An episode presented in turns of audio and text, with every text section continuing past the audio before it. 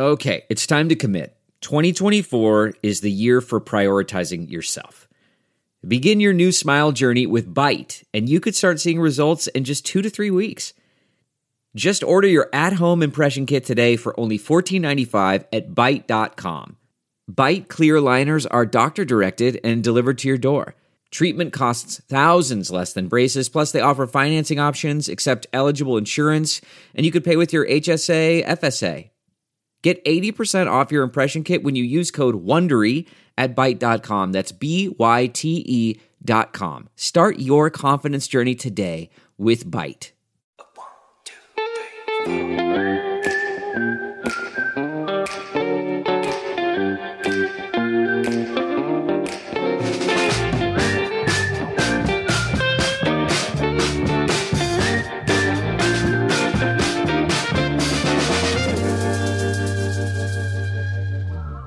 Welcome back to the Schmozone podcast. This is episode number 94. I'm Dave Schmulenson, aka the Schmo. My co-host is, Helen Yee with Helen Yee Sports.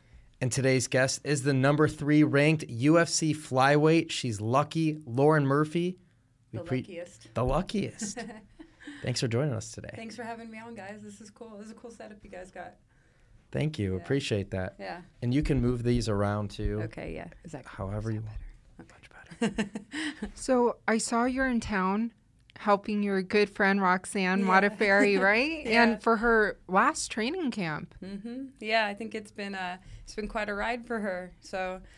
Um, I just came into town. Like her and I train really well together. Um, you know, she's still learning and like still growing as a martial artist, but she has so much experience behind her. So she just has so many like um, moves she can do from so many different positions. It's pretty cool. But yeah, Rox and I get along really well, and um, she called me into town, which is always good for me because it's good for me to travel. Like I like to cross train, and so I get to come out here. I got to train a little bit with like Mike Pyle. I got to um, pick some tips and tricks up from Frank Mir. Um, just like the level of the gym that she's training at at Syndicate is a super high level gym. They have a lot of like um, good drills going on. So I always learn a lot when I cross train. And then it's nice to be of service to Roxanne. I can come and get services at the PI. So I'm getting ready to kick off my own camp. And so I can come and get testing or kind of get my camp set up through the PI with supplements and, and PT and just anything I might need to make me comfortable back at home. So And also, uh, former foe that you have a victory over too, Joanne Calderwood. She trains at Syndicate MMA as well. So you got to feel good walking through those doors, right? Yeah, I feel good really walking through any doors. Like I'm a, you know, I'm a confident person, and um, I think I can hang with anybody in the world. So, but yeah, I went to Syndicate, and JoJo makes a point not to talk to me or look at me. Okay. Oh, wow. yeah, I mean, it, I don't really fucking care. I'm like, whatever. Like, I don't. I've literally never been mean to her. I've never said a cross word to her. Uh, like the most interaction I've had with her was on Twitter. Well, when we fought, obviously that was most interaction we had. But it's like, like she came at me on Twitter asking for a fight, and I gave her one. I gave her the fight she asked for. So you're welcome for that.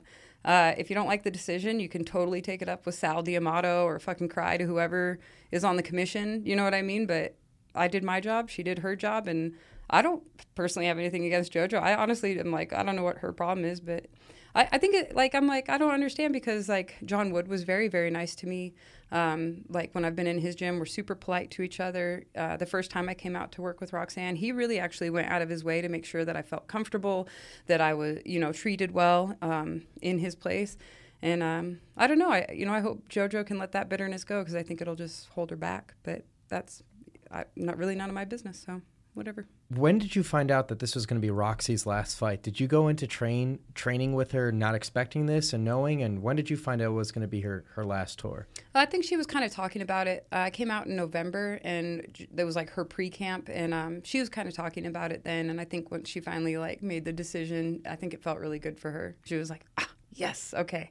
And you know, you can kind of let it all go. All the stuff she's ever wanted to do in a fight, I think she's gonna let it go this time. So make sure you tune in, check her out. Big fight next weekend in Houston, UFC 271. But before we talk more about Houston, you also are headline, or I think headlining. Is it premature for me to say that? We're let's still all trying right. to figure that Yeah, out. we're Let's trying to all- figure out. let's all put it out into the universe. Yes. Headlining. yeah, against Miesha Tate, welcoming her to the flyweight division. yeah, I'm gonna give her the welcome she wants, the welcome she deserves.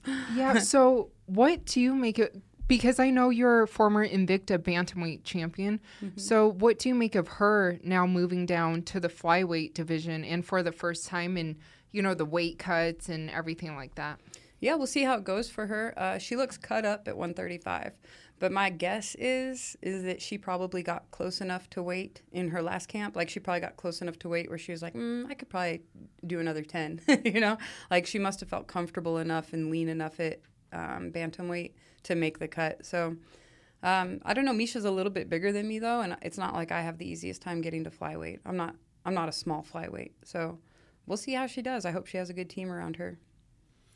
And she's already, we saw an interview talking about, you know, trying to get the champ, Valentina Shevchenko. I'm not going to say it's like something where she's already overlooking you, but you're her opponent, and she's already talking about fighting Valentina at 125, which I found pretty interesting too, because look, people can't forget about you. Just like how people forgot about, I feel like Calvin Kattar, and you saw what he just did in his last fight with Giga Chikadze because of what happened with Max Holloway. All of a sudden, that you're going to forget about Calvin Kattar and how he was one of the top 145ers in the world. I hope the same situation doesn't happen to you because you are one of the top 125ers in the world. Yeah, no, I totally agree with you. And um, Miesha asked for me, so I think, um, you know, I think she feels like this is her quickest way into the top five, and then her quickest shot at a title fight. And um, she's just wrong. I'm so sorry, Mish, but you're wrong. Um, it's not like she's not going to be able to get through me first of all, especially not on her first cut to 125.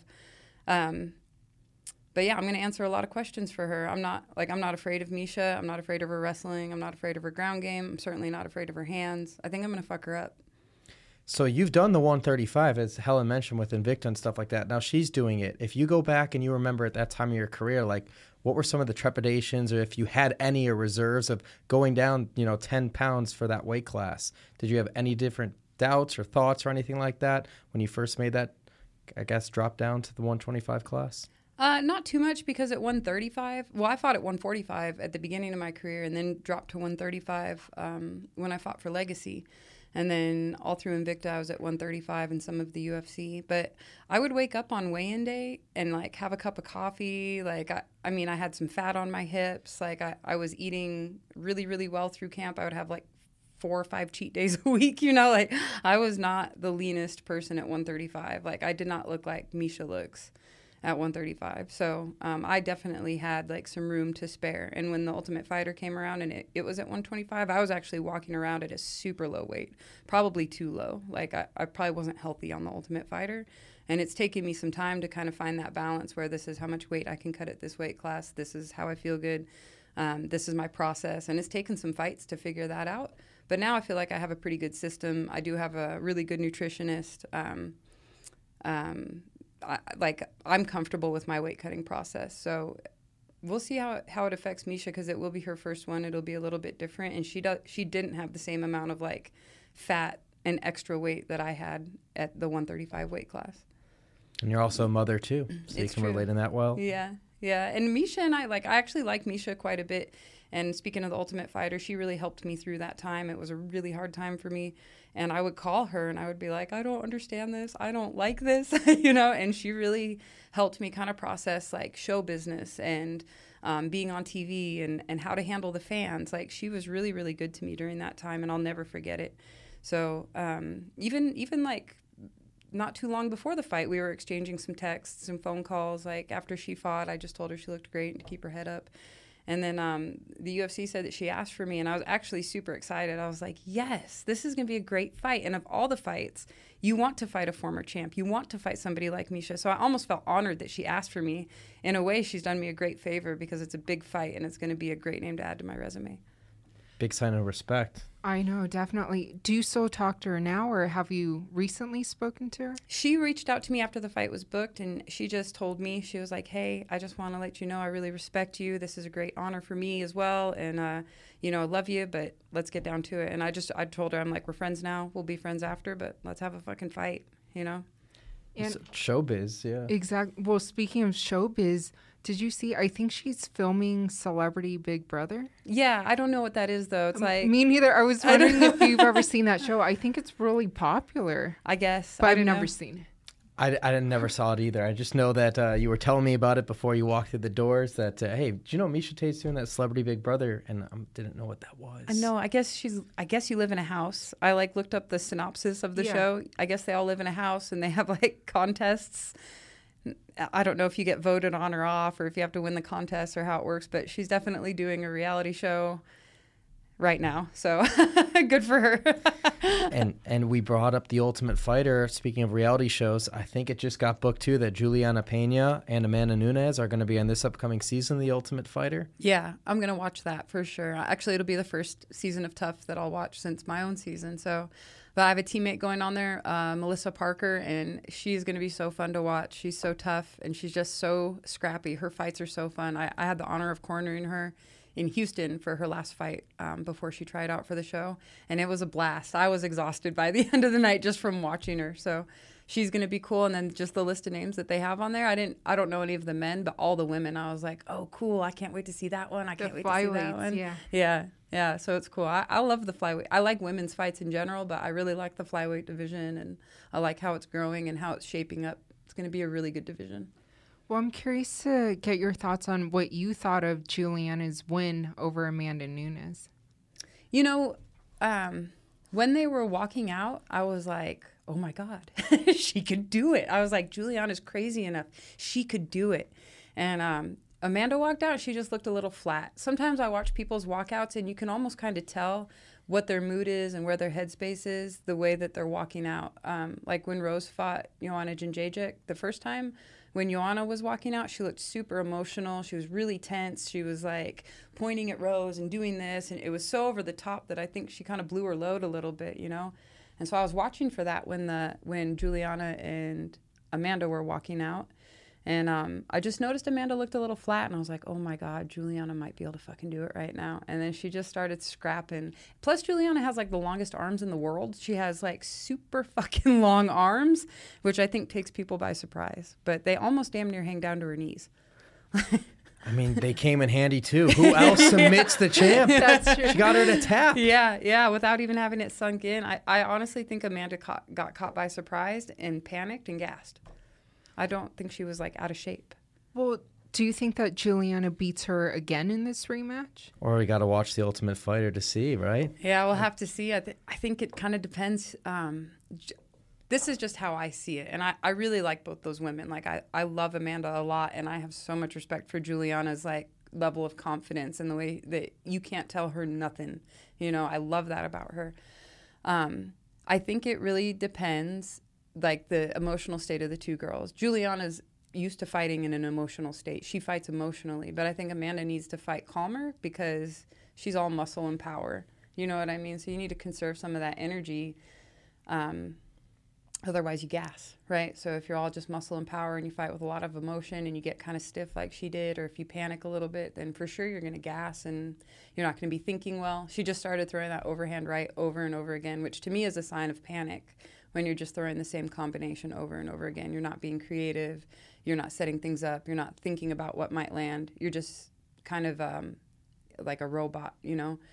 And so I saw that happen to Amanda in that fight. And I think if she can stay calm and, and not be caught by surprise and, and not panic, then I think she could beat Juliana. Do you consider her win over Amanda a bigger upset than Holly Holm when she beat Ronda Rousey? No. I think Holly Holm's upset was worldwide, huge. I mean, and not to say Juliana's wasn't, but I at least gave Juliana a chance in that fight. And honestly, when Holly fought Ronda, I was like, this will be over in a minute. No way.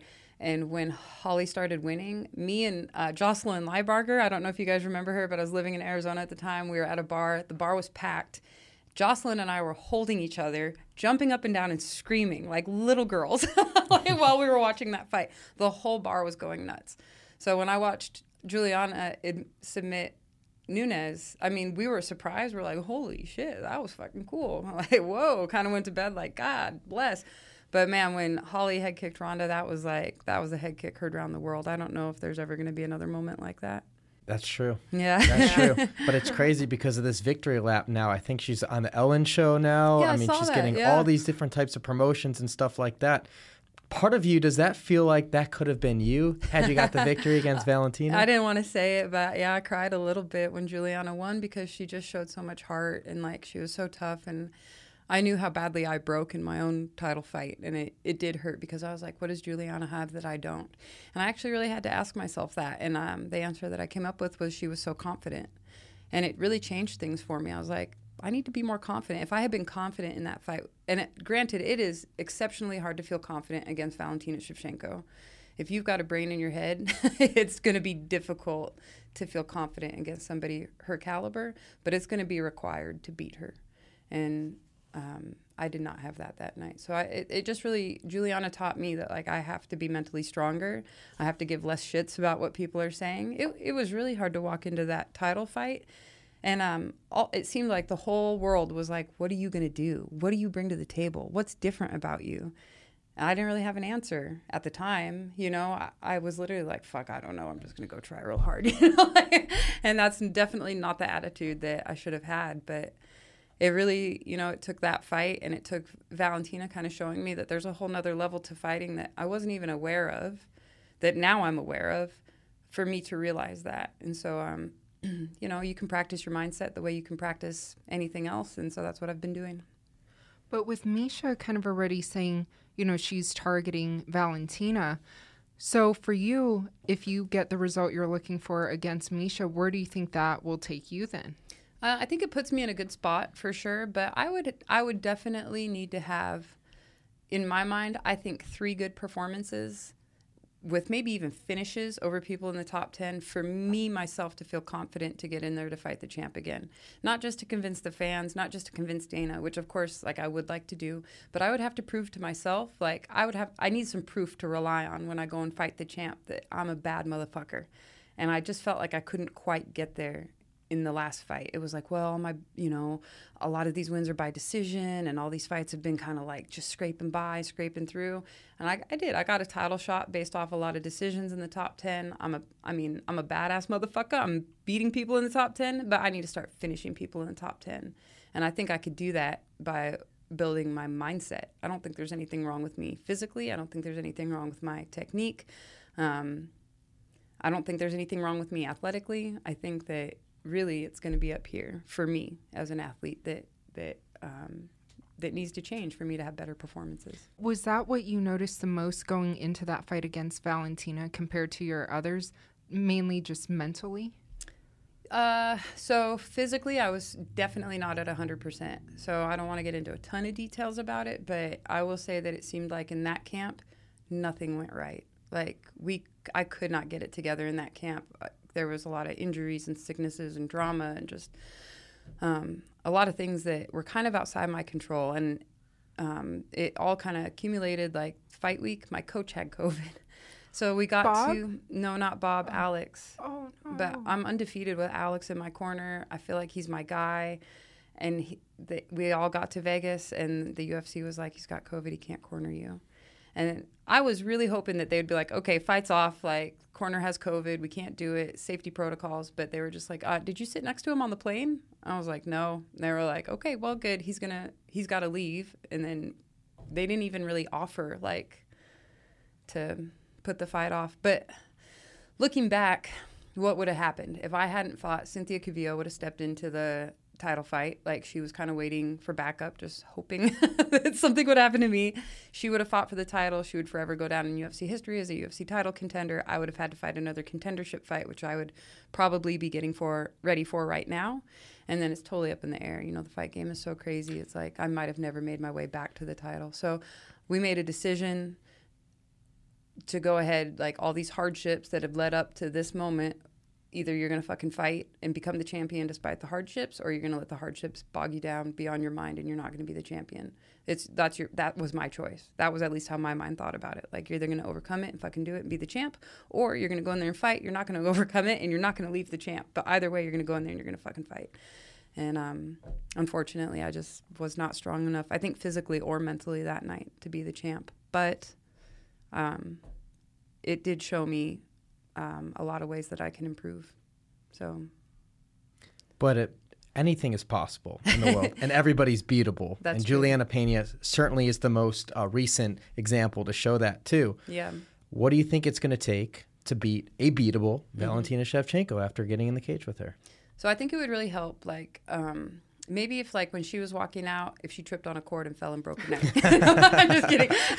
Tony Ferguson did that, but he ripped up his knee. no.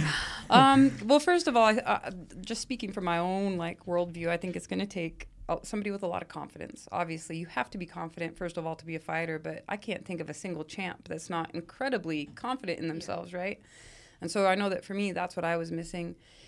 Uh, it's gonna be it's gonna have to be somebody that has quite a bit of experience or that doesn't give a shit that they don't have experience. So kind of take your pick. But I think somebody with a lot of experience that um, can see what's happening in there and that feels comfortable going wherever the fight's gonna go with Valentina because she is incredibly well rounded.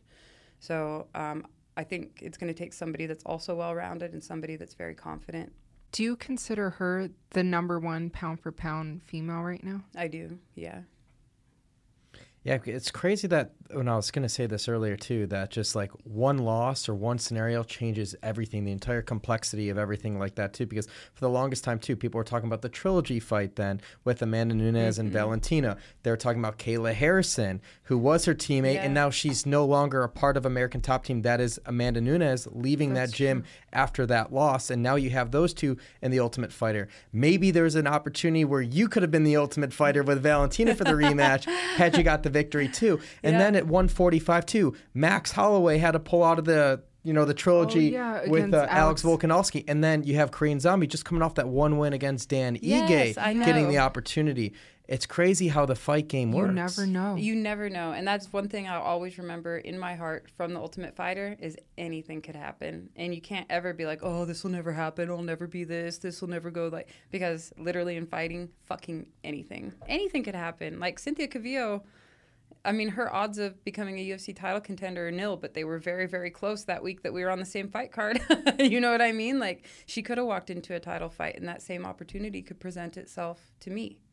You know? So, yeah, I'm holding out hope that one day I'll be able to redeem myself and uh, have a better performance against the champion. Wait, because you said that again. How close do you think was it for Cynthia Calvillo to have stepped in and, and have that fight? Like, because it sounds like it's something that Uh, I was dra- I was dragging my feet to that title fight. If there had been like one little reason to be like out, I would have been out. Like I, really, like I did not want to fight without my coach. Because imagine this: I'm nine and zero with that guy in my corner. He took me through uh, Legacy. He took me to the Invicta Championship. He took me all the way to the UFC Championship. I've never suffered a loss with Alex Cisne in my corner.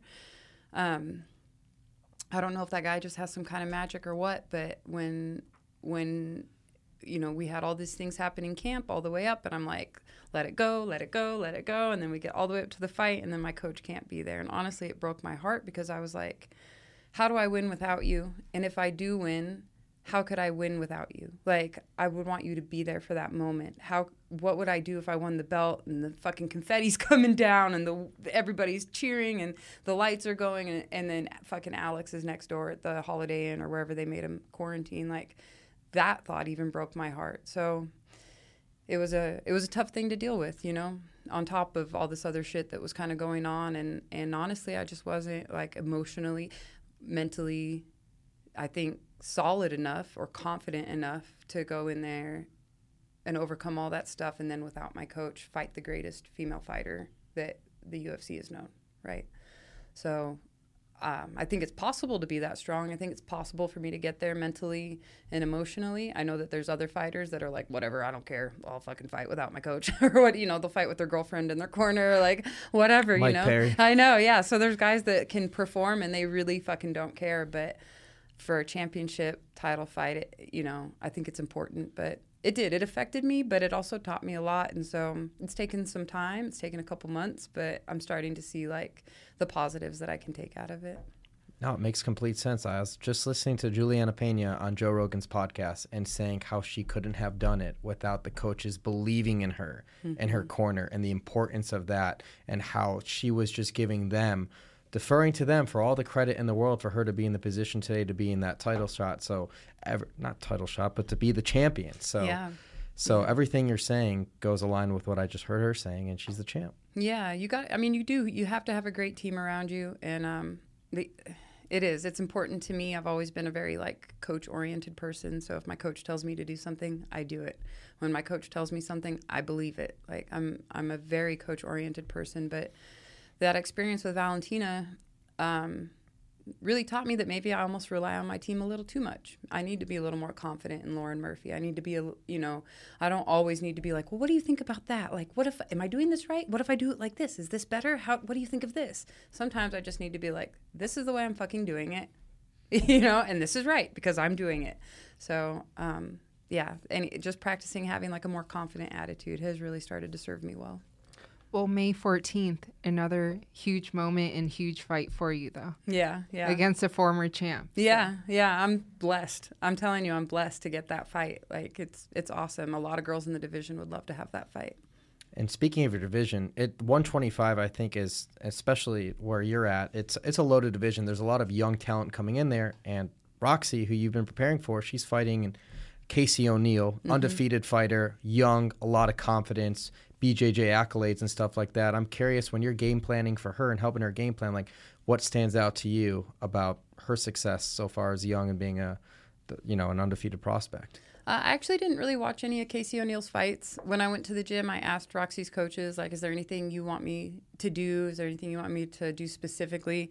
And they did have like a couple shots that they thought the girl might um, um, shoot on Roxy. They had a couple positions that they wanted to try to work a little bit more. Roxanne had some sequences that she was practicing for the fight but um, mostly like she goes with different partners so she's getting all different looks. And as long as we're all about the same size i think it's i think it's good. Like roxanne knows how to fight so i've been telling her like every day i'm like how long have you been in the UFC? She's like, I don't know, like six years. I'm like, how long have you been in the top 10 in the UFC? She's like, like four years. I'm like, how long, have, like, how many years were you in the top five? How many girls in the top 10 have you fought? How many major belts for females have you fought for in your MMA career? All of them, by the way.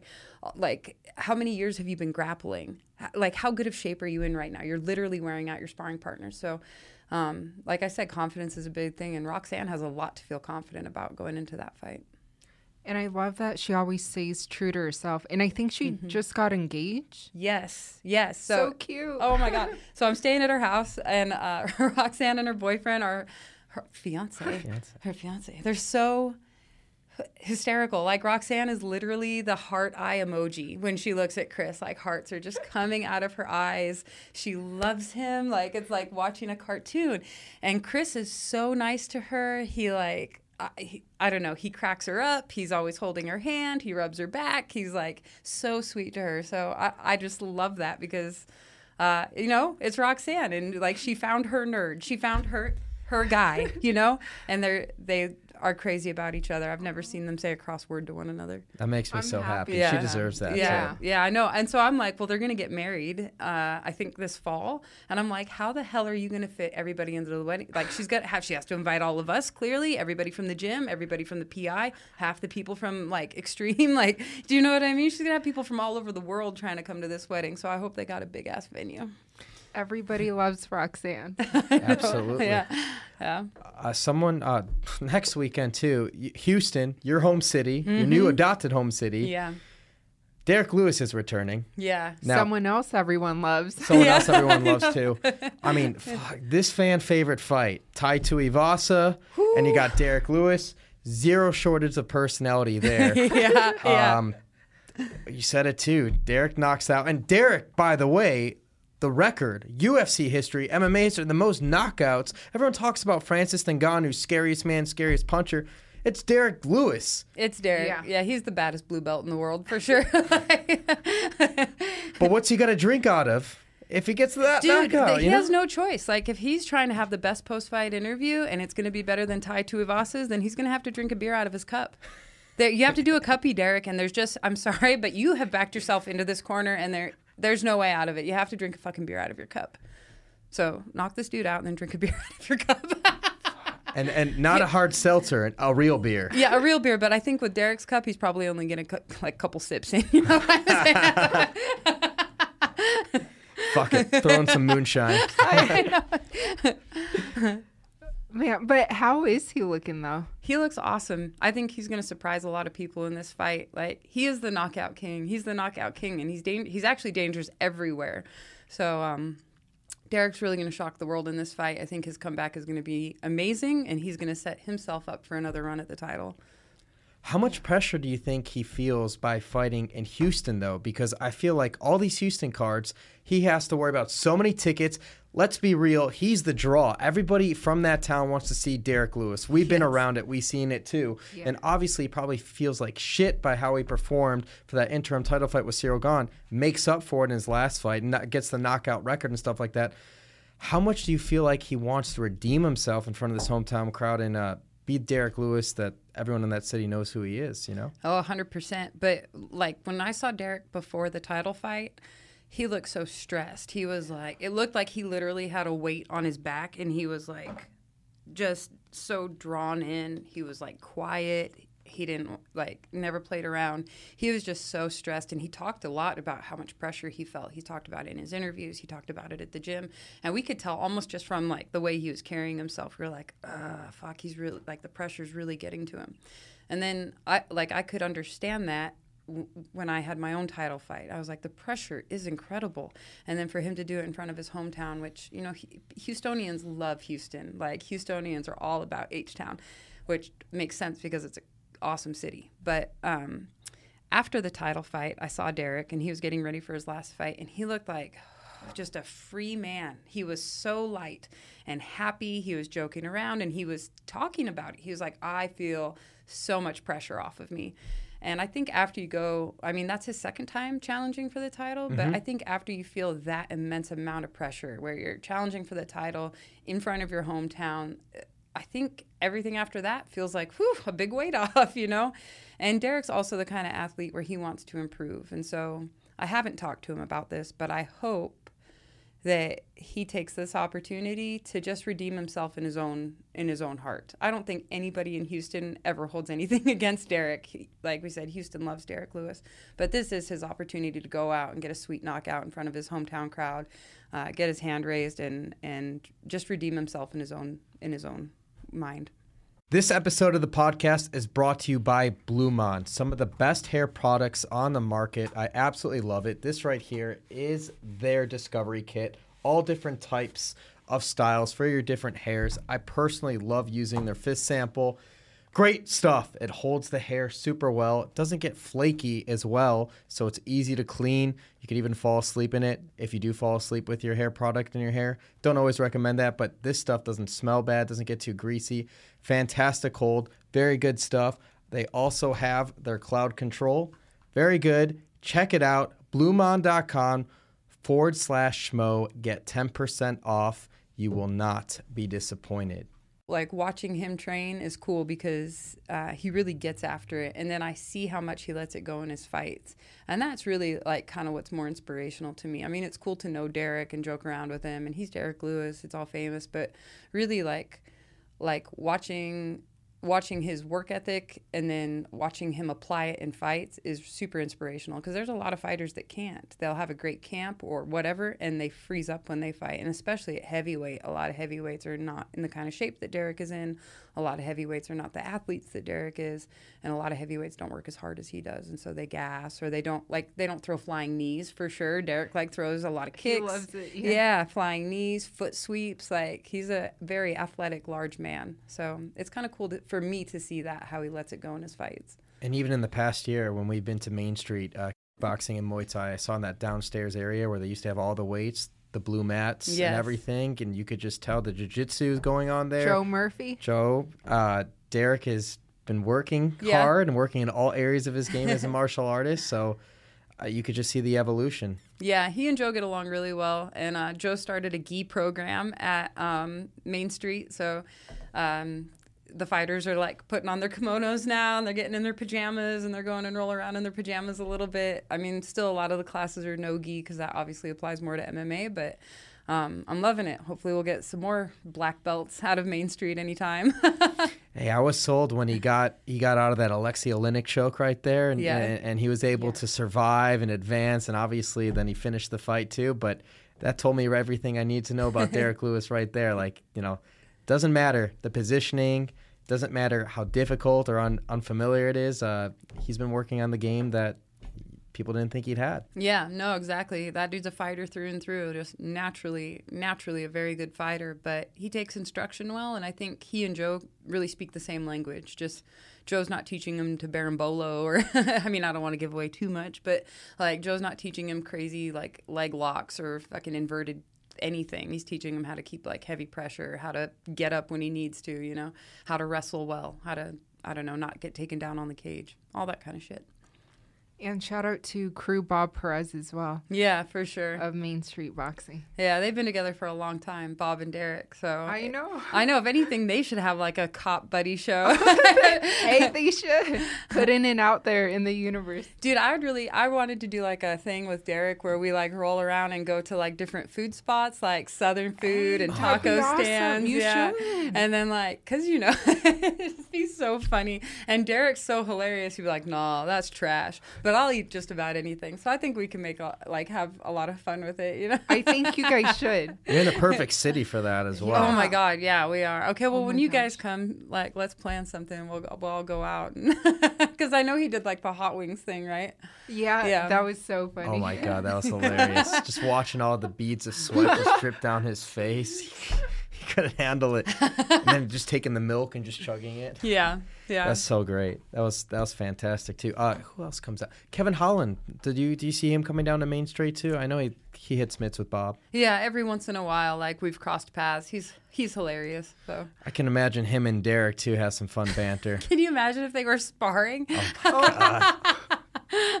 I bet Kevin Holland would do it. So these are all ideas for you guys for like your podcast. You, we could YouTube it and all kinds of stuff. Oh, for sure. I love that. I love that. Those two those two are just the jokes don't stop. Dude, can you imagine if Kevin Holland and Nick Diaz fought?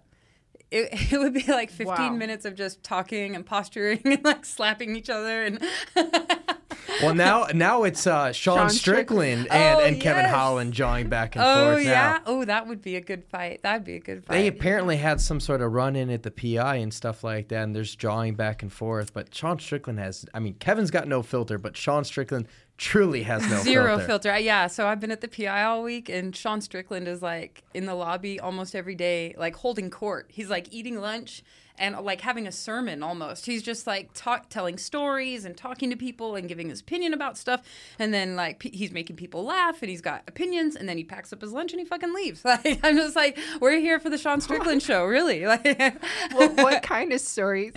some of them I cannot repeat. Like some of Okay. them will like get your podcast taken off the air. A hundred percent, but he doesn't give a He shit. doesn't give a shit. Yeah, he doesn't care who's in the lobby. He doesn't care who's listening to him. He's gonna say what he's gonna say, and uh, he's gonna laugh at himself. And if you don't think he's fucking funny, fuck you. He's gonna leave. You know what I mean? Like he doesn't care. And so yeah, he just he talks a lot about training, how his sparring matches have gone, who he sparred with. Uh, somebody will walk into the PI and he'll like tell a story about that guy, and yeah, just yeah.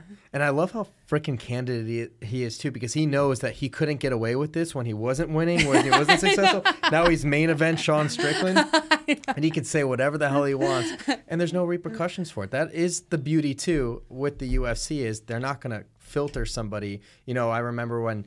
Tyron Woodley was fighting Colby Covington. They didn't censor one side and not the other side, and you have two contrasting sides. That I do appreciate the open forum with. Mm-hmm. Yeah, yeah. There's a lot of. Uh, it's amazing how varied personalities fighters can have because you think of a fighter and you're like, oh, they're going to be aggressive and arrogant and like a tough guy, and the like variability of personalities that you can meet in one day just at the PI, it, it's it's nuts. It's crazy. when you first interviewed Sean, didn't what did he say to you? He didn't like you on camera, or the yeah. schmo, He right? didn't yeah, he he has this whole thing. The whole sh- I love interviewing. but now him. he loves you. Yeah. Because because he's like you know you remind me of this guy who in high school that used to change his voice all the time and used to get with all the chicks. I used to want to fucking murder this person or whatever. And you know what, Schmo, I like you now, but I used to say fuck you to you, but he just he was just going off, and I'm just standing there and, and in character, and, I'm, And I wasn't with him. That was like one of the few Yeah. times I didn't go with him. So I'm watching this interview like, oh my gosh. and I absolutely loved every second of it because it was just so perfect for the character, so de- self-deprecating. It's the perfect, it's the perfect human for it. And now him and I message all the time back and forth. Yeah. Hey, send me this clip. What do you think of that? And uh, Sean Strickland, I love you, man. That's awesome. Sean Cute Strickland, I can right see there. that. Where he would be like, I, don't, I didn't fucking like you. I could totally see. I'm gonna have to go back and watch it because I could see that. You also spent time too in Arizona at the MMA lab and stuff like that. You know, they have a really good gym as well. I know they Kyler Phillips is is up on the Houston card too, I believe. Oh, he is. Okay, yeah. I haven't seen the whole card, but Jared Cannonier. Jared Cannonier. oh yeah, yeah. I definitely knew about that one. That's gonna be a sick fight. I think he was the co-main until they put Derrick on there. Yeah. and stuff like that. But that's a huge fight. Him and Brunson, winner of Yeah. that likely is going to get the title shot. Yeah, he's gonna beat Brunson. Derrick's gonna knock out Brunson. I mean, I don't have anything against Brunson. I don't know him, but like I've I've known Jared a long time, and I just can't see that fight going any other way. Der- I I think Jared's gonna knock out Brunson and then fight for the title, and kind of depending on who the champion is at that time. Um, I mean, we'll see how it goes, but. That's that's my prediction for that fight. So there you go, folks.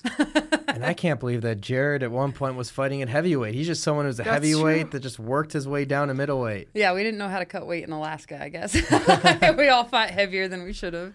But you, you go back to Alaska days with him, or, or did you meet? Oh, so y- We yeah. were like white belts together. So we were on the same MMA team. There's some really old pictures out there floating around of we, me, Jared Cannonier, um, a couple other really tough guys, another guy named Andy Enz who also made it to the UFC, but he didn't win any of his fights. But um, we just saw we were at a Gracie Barra, like in Anchorage, Alaska, and just um, had a really great coach at the time. His name was Pat Applegate, and he was a phenomenal coach, really great and um, all of us just we would show up for three hours a night. We would do our kickboxing our jiu-jitsu and then our mma we'd all be exhausted but we were like in our late 20s early 30s and just loved it. And we were all fighting and so jared and i fought on a bunch of the same cards in alaska and we kind of came up together. And so joe and i moved out of alaska and eventually ended up at the mma lab through a series of events.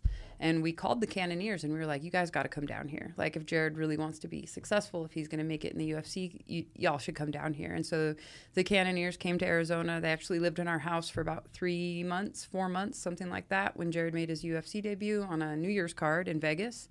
And he debuted against shawn jordan i think. So that one didn't go his way but he um, did settle in at the lab really liked the team i think he and benson henderson trained together Yep. a lot Yeah. and so that's a, I mean, obviously an awesome training partner. Plus they got like James Nakashima and David Michaud and just probably a bunch of other tough people I don't even know of anymore because I haven't been there in a few years. But obviously Jared's career's taken off and and uh, that I mean, good, good, good for him. That's awesome. But it's cool to see, like you said, you guys have known each other and stuff from all the way out since Alaska days, and then now being the top UFC fighters. Yeah, like yeah. that's so cool. No, it's awesome. I, I honestly think Jared has the best chance of anybody I know of becoming the next champ. And Izzy's talked about it too. And I'm assuming, are you going to pick Izzy to beat Robert Whitaker, or do you think Robert Whitaker I gets don't the upset? That's I such lo- a I'm like such a fangirl for Robert Whitaker. Like I literally clap my hand. My I turn into the heart eyes emoji. Like when what around. Joe say? Joe does too. Oh. Joe's like, I know he's really handsome. So I actually I think I will just go with Whitaker just on principle. So we'll see how that shakes up the division. But Jared's got a chance against anybody. I mean, he hung in there with Whitaker for three rounds. It was a great fight, and Jared had a broken arm the whole time. That so- was I remember in the first round uh, he he blocked a kick and it broke his arm, and I remember those two just meeting after the fight, having a beer together, and that was such a special moment. I watched it, but uh, I, I brought I bring that up too because Izzy he's acknowledged over time that he foresees himself defending and fighting Jared Cannonier. He's had his eyes on Jared as a candidate the whole time, but what does make this fight so intriguing too is Brunson. Blonde Brunson has not lost, and it's no secret Yeah. he's got the wrestling background. But Jared's a big guy, and Mm-hmm. I know he does have wrestling defense too. And um, he fucking hits hard, especially coming from a heavyweight, former heavyweight too. It is going to be an awesome, awesome fight. Yeah, Brunson gets hit a lot though. He does. And uh, Jared's footwork is pretty insane for a big guy. Like he really moves his feet and he's super fast. So I would love to cheer for Brunson, but I, I, I mean, not really though. Like I just think Jared's gonna win, and I don't really see it going any other way. But we'll see, because Blonde Brunson is a force to be reckoned with. It'll be a really good, like a good win for Jared, you know. But like, like I said, like Jared's got that confidence factor. Like he's got that confidence factor where he can go in and be the champ. And I've met some incredible athletes over over my career. I've been honored to meet the best athletes in the world. Like Benson Henderson is probably one of the best athletes I've ever been in the same room as. Um, you know, a couple other UFC champs. I've met Jon Jones. Um, Jared, to me, Jared Cannonier is just as special as any of those champions. His attitude, his work ethic, his belief in himself, his ability to pick up um, like not just moves but fighting concepts like so quickly where you could tell him something and he has implemented it into his game the next week is something that he does. And not everybody can do that. I for me it takes months sometimes years before i'm like really implementing something into my game where i have to practice it a lot. Jared just has this natural ability to soak things up like a sponge. So that's my little uh, soapbox but i think jared cannonier is a special athlete it's going to be a great pay per view next weekend. I'm pumped. I'm, you know what? I'm just so grateful to be a UFC athlete. I'm pumped because I get to go sit like near the front on the floor. I'm going to be, you know, treated like really well when I go to the UFC. And these days don't last forever. And so it means a lot to me to be able to come out here and use the PI. It means a lot to me that I can ask the UFC for tickets to the biggest pay per views, get really good seats, and go like enjoy watching the best athletes in the world do the hardest sport in the world. Like to me, this is I've just I know that these days don't last forever, so I really really try to like soak it up and enjoy it and be present for all of it. I wish more fighters had the same mindset as you too, because yeah. uh, that's such a good way to look at it too. Yeah. So I mean, someday I'm going to be buying tickets to get back into that arena, and I'm going to be sitting up in the stands, and I'm going to be longing for the days that I could walk into the octagon. So, yeah. But in the future, would you ever consider being a commentator? Sure, a commentator. I, I, honestly, I would work for the UFC in almost any capacity. Um, just my experience, like with UFC staff, is that they are so good to the fighters. They're like, li- I don't know how it is like with other organizations, but the UFC, you show up for fight week and you could literally just be standing somewhere and be like, "Fuck, I really wish I had a bottle of water," and somebody will appear and they'll be like, "Here you go." You know, and uh, I don't know if other organizations are like that, but the UFC takes such good care of its athletes. I, I wouldn't I wouldn't hate working for the UFC and, and trying to stay in that circle somehow, you know, working with the athletes in any capacity. I'll carry cords behind the cameraman, I'll clean the PI, like whatever it is, you know, but I'd like to stay in the fight world. Yeah, I just think, you know, and we were just talking about this too. We had Brandon Moreno on last week too, because obviously the big hot topic that everyone talks about is fighters get paid little and all this type of stuff. And there's always multiple sides to the story. And sure, everyone wants to get paid more, but there are a lot of things that the UFC does behind the scenes to accommodate for fighters that other organizations don't do. And I feel like that doesn't get highlighted enough. Oh, for sure. Like people always bitch about healthcare, but um, the UFC has always taken really good care of me. Even if you get injured in camp, I mean, they have like a plan for that. If you get injured in a fight, they obviously have a plan for that. Um, yeah, I, I really love being a UFC athlete. There's a lot, a lot, a lot, a lot, a lot, a lot of perks that don't get talked about enough. I mean, people bitch about fighter pay, but um, I'm not the highest paid athlete. I'm a well paid athlete. I'm a well paid flyweight. Um, um but I'm also smart with my money. So there's certain things that I think fighters don't do enough of. Like um, I have an LLC, saves me a bunch of money in taxes. If you are a fighter, go get an LLC set up. Even if you're not making money right now, like someday you hopefully will be, and you want to have that LLC in place when you do start making money. So if you're a new fighter, go get an LLC. Like I don't think it costs hardly fucking anything. Um, you definitely want to get like a financial advisor. You want to invest your money and not fucking blow it, like for sure, because like I said, these days do not last forever. And the odds of having permanent income from fighting are like slim to none, right? So you're going to make all this money in like hopefully like 10, 15 years on the outside is like maybe how long you could really be a fighter, you know, 10 years probably at the top level. And if you're not being smart with your money in that time, that money's going to go away and you're going to have a lot of catching up to do. But I think it's like that in most pro sports. I, I could be wrong because I don't play any other sports, but the top, top earners are the stars.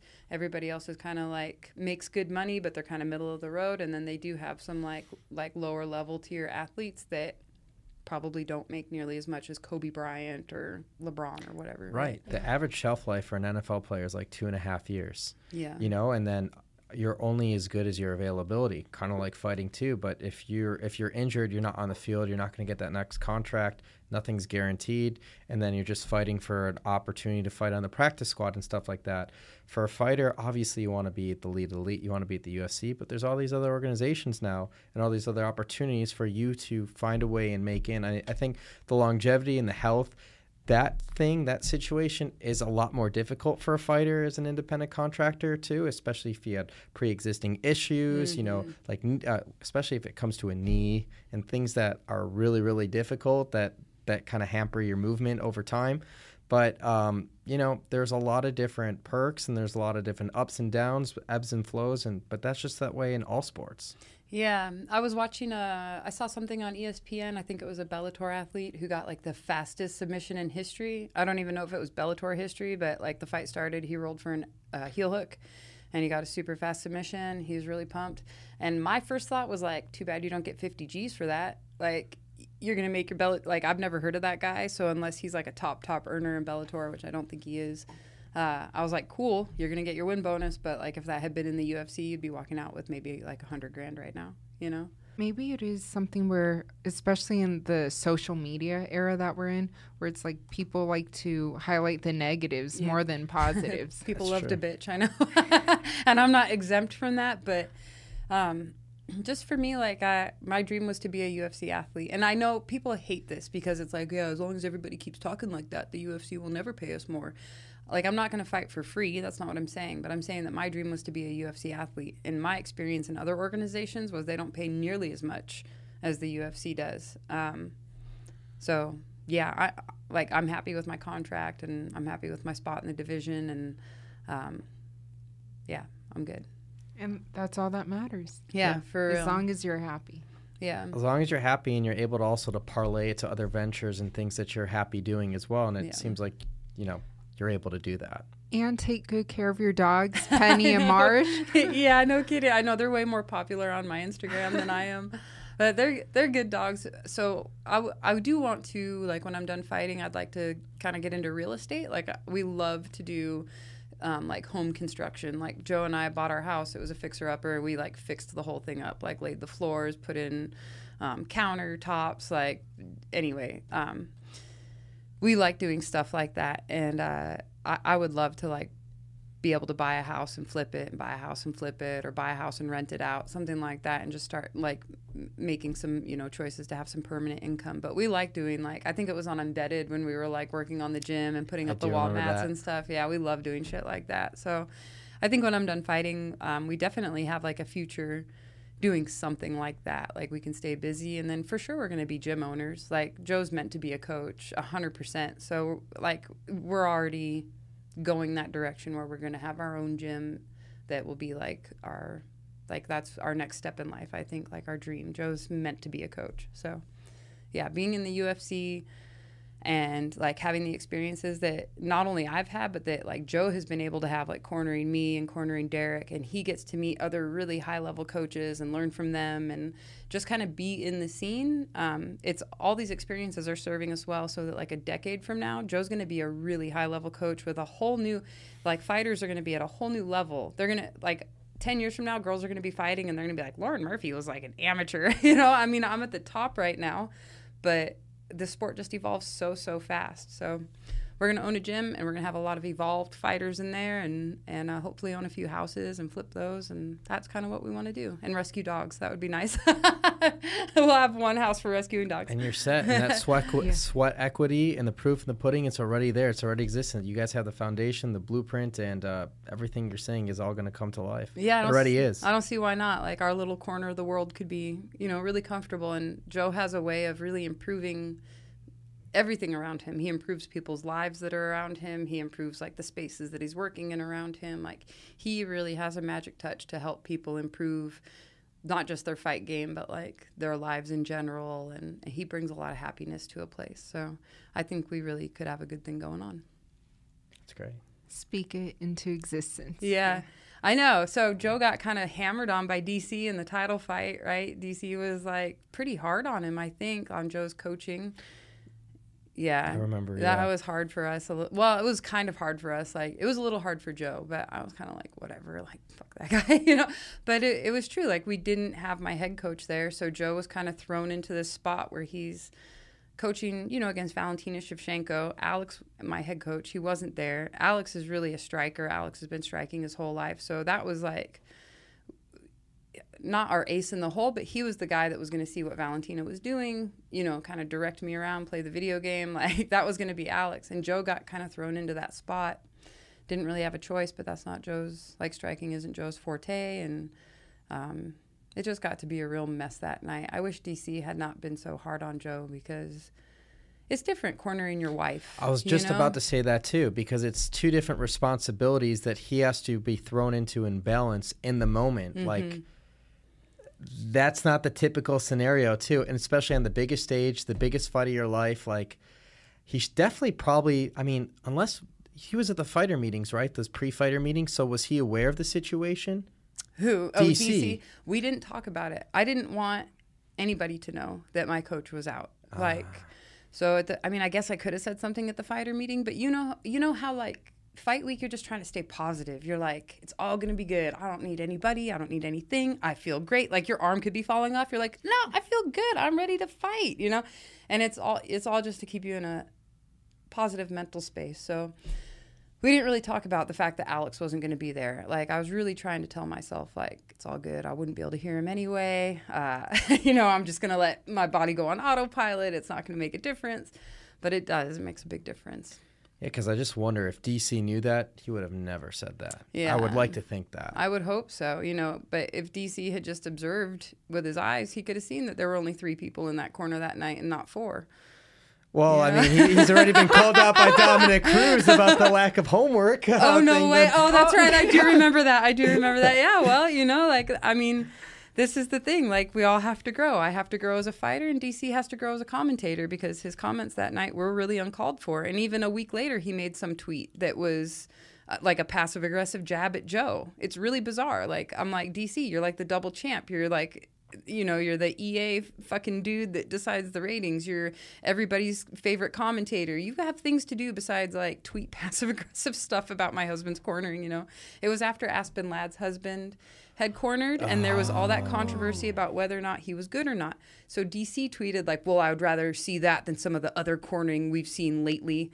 And I'm like, "That's obviously about me and Joe, but whatever, DC. Like this actually I, I heard this from jojo calderwood uh, she said it to ariel helwani and i it's one thing that i really agree with so there you go jojo there's a little credit for you uh, i said she said that if it doesn't fly at home it's not going to fly in the cage and i really liked that because it's like joe treats me with respect all the time which is why i fucking married him he's a good man all the time there's not some like hidden asshole personality that he brings out whenever he feels like he needs to. It's not like he can be like, "Oh, Lauren needs a real kick in the ass. I'm gonna be a dick until she does whatever she needs to be doing." Like Joe's good to me all the time, and that doesn't change. That's not an act. He doesn't put it on for the media. It's not something that changes when he gets stressed, and it didn't change in that title fight, which I love. I love that my husband is good to me, even in the highest stress situations. He would never like talk to me like I was less than. He would never yell at me. He would never be like, "You need to fucking do something different." Like get in there. If I need somebody like that in my corner, it's definitely not going to be my husband because if it doesn't fly at home, it's not going to fly in the cage. And I guarantee you that if Joe had talked to me like that that night, I would have been more confused and brokenhearted than anything else. Like to hear my husband talk to me that way and to think that he would need to like I just can't imagine something like a dynamic like that between Joe and I. So um anyway, that's my my two cents about it is that Joe's good to me all the time. I'm glad that he's good to me all the time. And uh, I don't ever want my husband to be the guy that turns into an asshole because the situation is high stress. We'll leave that to somebody else. And if DC ever corners his wife in a world championship anything, he can keep that in mind.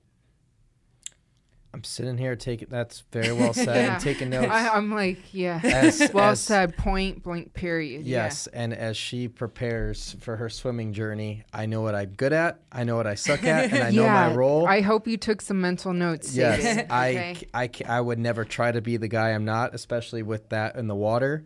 Yeah. Um, I know what my role is, and uh, And, And that- hearing this from you too Yeah, like, and that's reinforces where I stay. I stay in my lane. me a, a coach. Hired her a coach. That's hired awesome. her Because, she yeah. needed.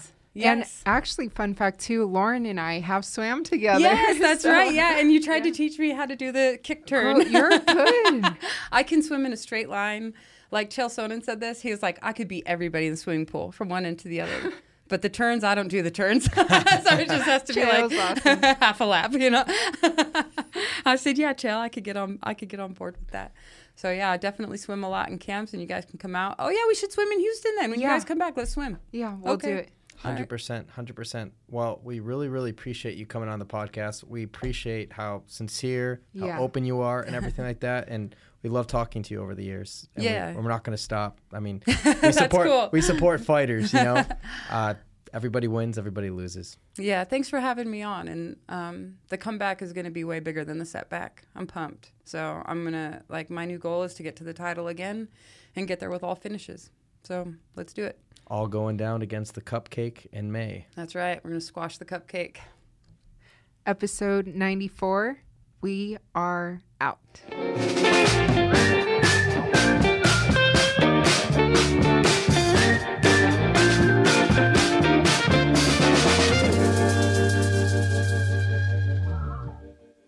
One, two, three, four. Those are numbers. But you already knew that. If you want to know what number you're going to pay each month for your car, use Kelley Blue Book My Wallet on Auto Trader.